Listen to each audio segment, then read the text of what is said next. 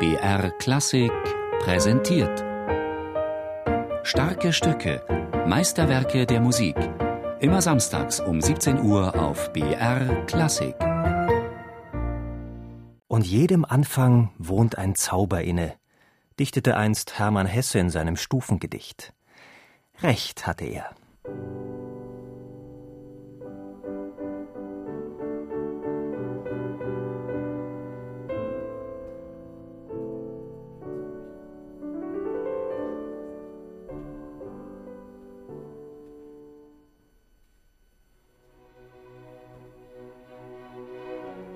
Was hier so zart daherkommt, von der Grundtonart G-Dur sogleich in ätherisches H-Dur hinüberträumend, das bedeutete bei seiner Uraufführung nichtsdestoweniger eine Revolution.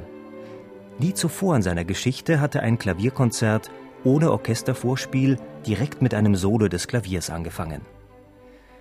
Nicht, dass der Feuerkopf Beethoven jemals ein Problem damit gehabt hätte, gegen Regeln zu verstoßen, aber wenn er es tat, dann immer um eine außergewöhnliche Idee zu verwirklichen. Dass diesem Konzert eine solche außergewöhnliche Idee zugrunde lag, das ahnten bereits die Zeitgenossen. Schon Robert Schumann pries das Stück als Beethovens vielleicht größtes Klavierkonzert. Die Begeisterung hält bis heute an. Von allen Beethoven-Klavierkonzerten finde ich das vierte das schönste. Wenn man sagt, der Kopfsatz des fünften Klavierkonzerts zeichne sich durch Erhabenheit und Größe aus, der des dritten durch Dramatik, dann herrschen im ersten Satz des vierten Klavierkonzerts lyrischer Atem und Schönheit vor.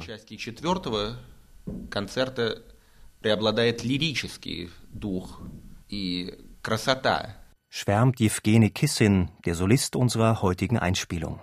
Immer wieder sind es Worte wie Schönheit und lyrisch, die im Zusammenhang mit dem Konzert auftauchen. Und immer wieder ist auch von der Rätselhaftigkeit des Stücks die Rede, vor allem im Zusammenhang mit dem zweiten Satz.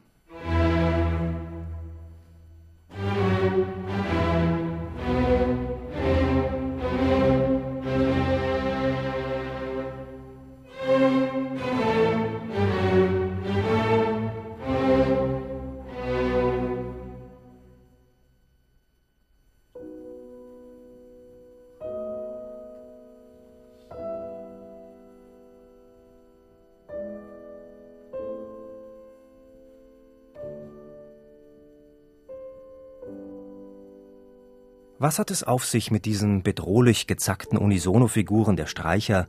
Was mit der feierlich besänftigenden Antwort des Klaviers? Die Hörer des Jahres achtzehnhundertacht fühlten sich sogleich an diese Musik erinnert.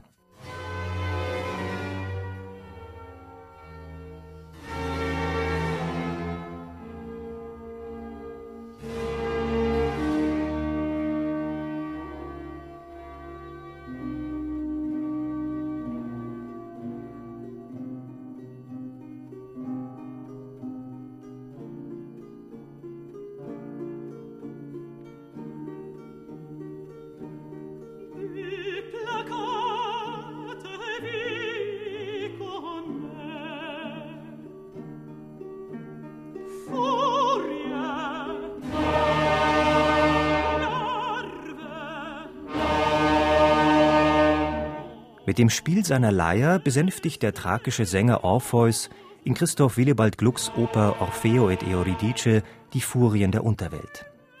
Davon ausgehend hat der Musikwissenschaftler Owen Lenders das gesamte Klavierkonzert als Musik mit einem geheimen Programm gedeutet, als Beethovens Orpheus-Konzert.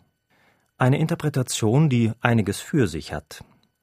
So berückend schön sang und spielte der mythische Sänger, dass die Tiere des Waldes sich zu ihm gesellten und sogar Flüsse ihren Lauf änderten, um ihm zu lauschen. Die Musik verzaubert den gesamten Kosmos. Eine Vorstellung, die so recht zu dem Idealisten Beethoven passt. Doch die Orpheus-Geschichte geht nicht gut aus.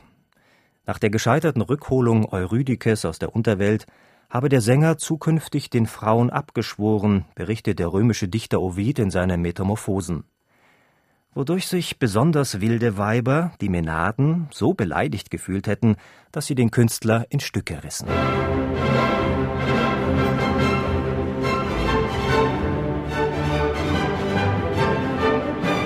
Eine Aura des raserisch Gewaltsamen lässt sich dem Einsatz von Pauken und Trompeten im Rondo des G-Dur-Konzertes nicht absprechen. Aber reicht die Vorstellung von der Ermordung des Orpheus tatsächlich aus, um die auch hier reichlich vorhandenen lyrischen Passagen zu erklären? Immerhin habe sich Orpheus, so die Sage, im Schattenreich endlich wieder und nun für immer mit seiner Eurydike vereint. Seine Leier aber sei als Sternbild an den Himmel versetzt worden, als bleibendes Denkmal für die Macht der Musik, die alles in Schönheit versöhnt. Und gleichgültig, ob man sich nun auf das Orpheus-Programm einlassen mag oder nicht, daran jedenfalls lässt Beethovens schönstes Klavierkonzert keinen Zweifel.